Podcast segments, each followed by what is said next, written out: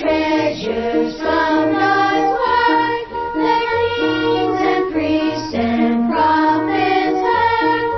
There would be one offering, hymns that were sent so we can sing. Hi, boys and girls, and welcome to Treasures from the Bible. I'm Peanut. Today we're visiting Billy Bob's farm once again and learning about the Book of Ruth during Mister G's Bible study. So come on and join us.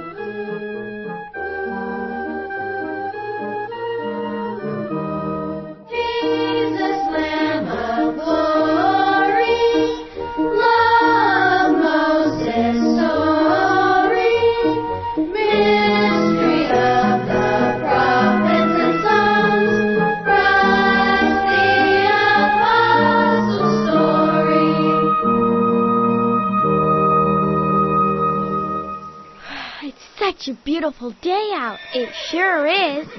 I would love to live on a farm, wouldn't you, Peanut? A farm with animals and chores? Uh, well, I don't know about the chores. Getting up early and, yes, I'd love it. We have friends who listen to this program who live on a farm, and all the children help out. You mean they help to plow the ground, plant crops, gather chicken eggs, ride the horses, and feed the cattle? Oh, what fun! I know of a little girl who is almost three years old, and she already collects chicken eggs. Really? How cute! Yep. Everyone works really hard, and they even get to have lots of picnics, too, and play in the hay, and have lots of healthy food to eat. Well, I'm sure all the hard work is rewarding in the end. Say, do you know if your friends have apple trees? I love apples. I eat apples every single day. I don't know, Peanut, but that makes me think of hot, homemade apple pie. Mmm.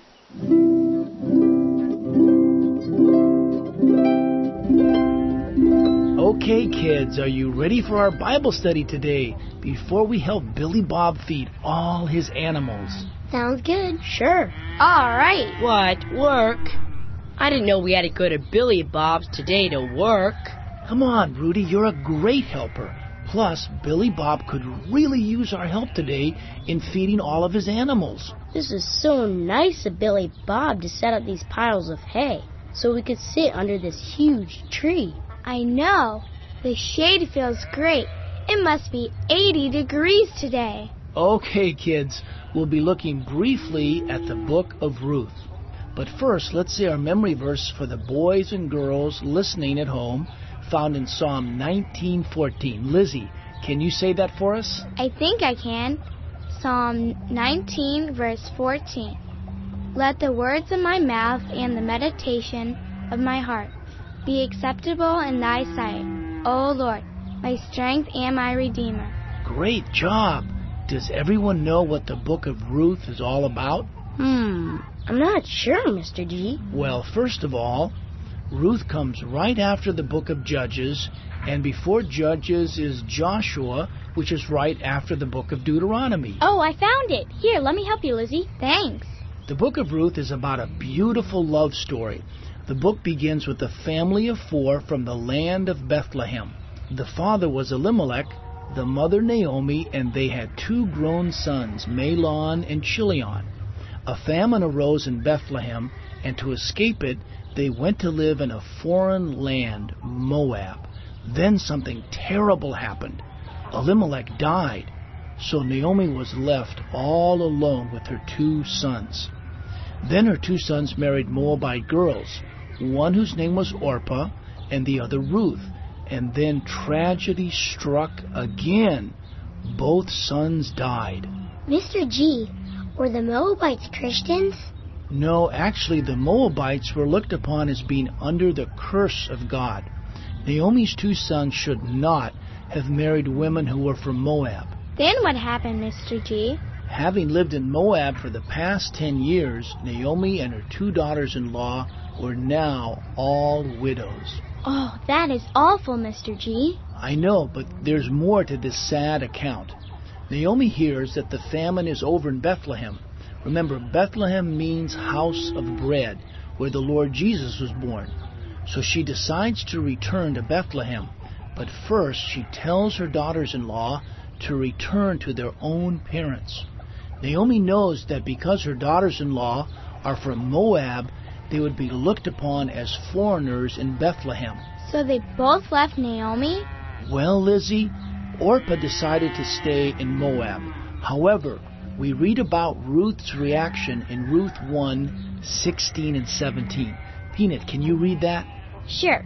Ruth one, sixteen and seventeen says, "And Ruth said, Entreat me not to leave thee, or to return from following after thee. For whither thou goest, I will go, and where thou lodgest, I will lodge. Thy people shall be my people, and thy God my God. Where thou diest will I die, and there will I be buried. The Lord do so to me, and more also, if aught but death part thee and me." Wow, that's beautiful, Mister G. Yes, it certainly is, Lizzie, but it also indicates that God was dealing with Ruth. So Ruth left to go to Bethlehem with Naomi. When they arrived in Bethlehem, Naomi told her friends in verse twenty not to call her Naomi, but to call her Mara, because the Almighty hath dealt very bitterly with me. The name Mara, by the way, means bitterness. Keep in mind that both Ruth and Naomi were widows. They came to Bethlehem without any money and without a job. How did they get food and shelter without money, Mister G? Well, God tells us in the Bible that the poor could glean or pick in the fields of the farmers. God had given the rule that when reapers reaped the harvest of the land, they were not to clean out the corners or edges. And if they dropped any produce, they were not to pick it up again. This was God's way of caring for the poor of the land. As it turned out, Naomi and Ruth returned to Bethlehem right at the beginning of barley harvest. Naomi had a relative named Boaz, and we read about him in Ruth chapter two, verses one and two. Rudy, can you take those verses for us? Sure, Grandpa. Ruth two, one through two. "And Naomi had a kinsman of her husband, a mighty man of wealth, of the family of Elimelech, and his name was Boaz. And Ruth, the Moabitess, said unto Naomi, Let me now go to the field and glean ears of corn, after him in whose sight I shall find grace. And she said unto her, Go, my daughter." Did Boaz know Naomi and Ruth? Well, Boaz had heard of Naomi's return and did inquire about Ruth when he saw her gleaning in his field. We can read about what he said to Ruth in chapter two, verses eight through ten. Lizzie, can you read those verses? Yes. "Then said Boaz unto Ruth, Hearest thou not, my daughter? Go not to glean in another field, neither go from hence, but abide here fast by my maidens. Let thine eyes be on the field that they do reap, and go thou after them. Have I not charged the young men that they shall not touch thee? And when thou art athirst, go unto the vessels, and drink of that which the young men have drawn." Then she fell on her face, and bowed herself to the ground, and said unto him, "Why have I found grace in thine eyes, that thou shouldest take knowledge of me, seeing I am a stranger?" So Boaz lets Ruth glean in his fields. That's right, and let's see what Boaz's response is to Ruth in verses eleven and twelve of that same chapter. Wolfie, can you read those verses? Sure. Ruth two, verses eleven and twelve. "And Boaz answered and said unto her, It hath fully been showed me all that thou hast done unto thy mother-in-law since the death of thine husband, and how thou hast left thy father and thy mother and the land of thy nativity, and art come unto a people which thou knewest not heretofore. The Lord recompense thy work, and a full reward be given thee of the Lord God of Israel, under whose wings thou art come to trust."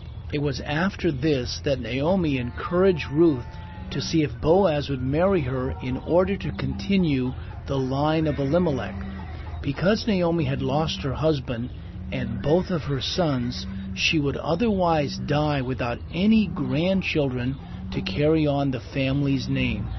God's law, the Bible, permitted Boaz to marry Ruth in order to carry on the line of Elimelech and his sons.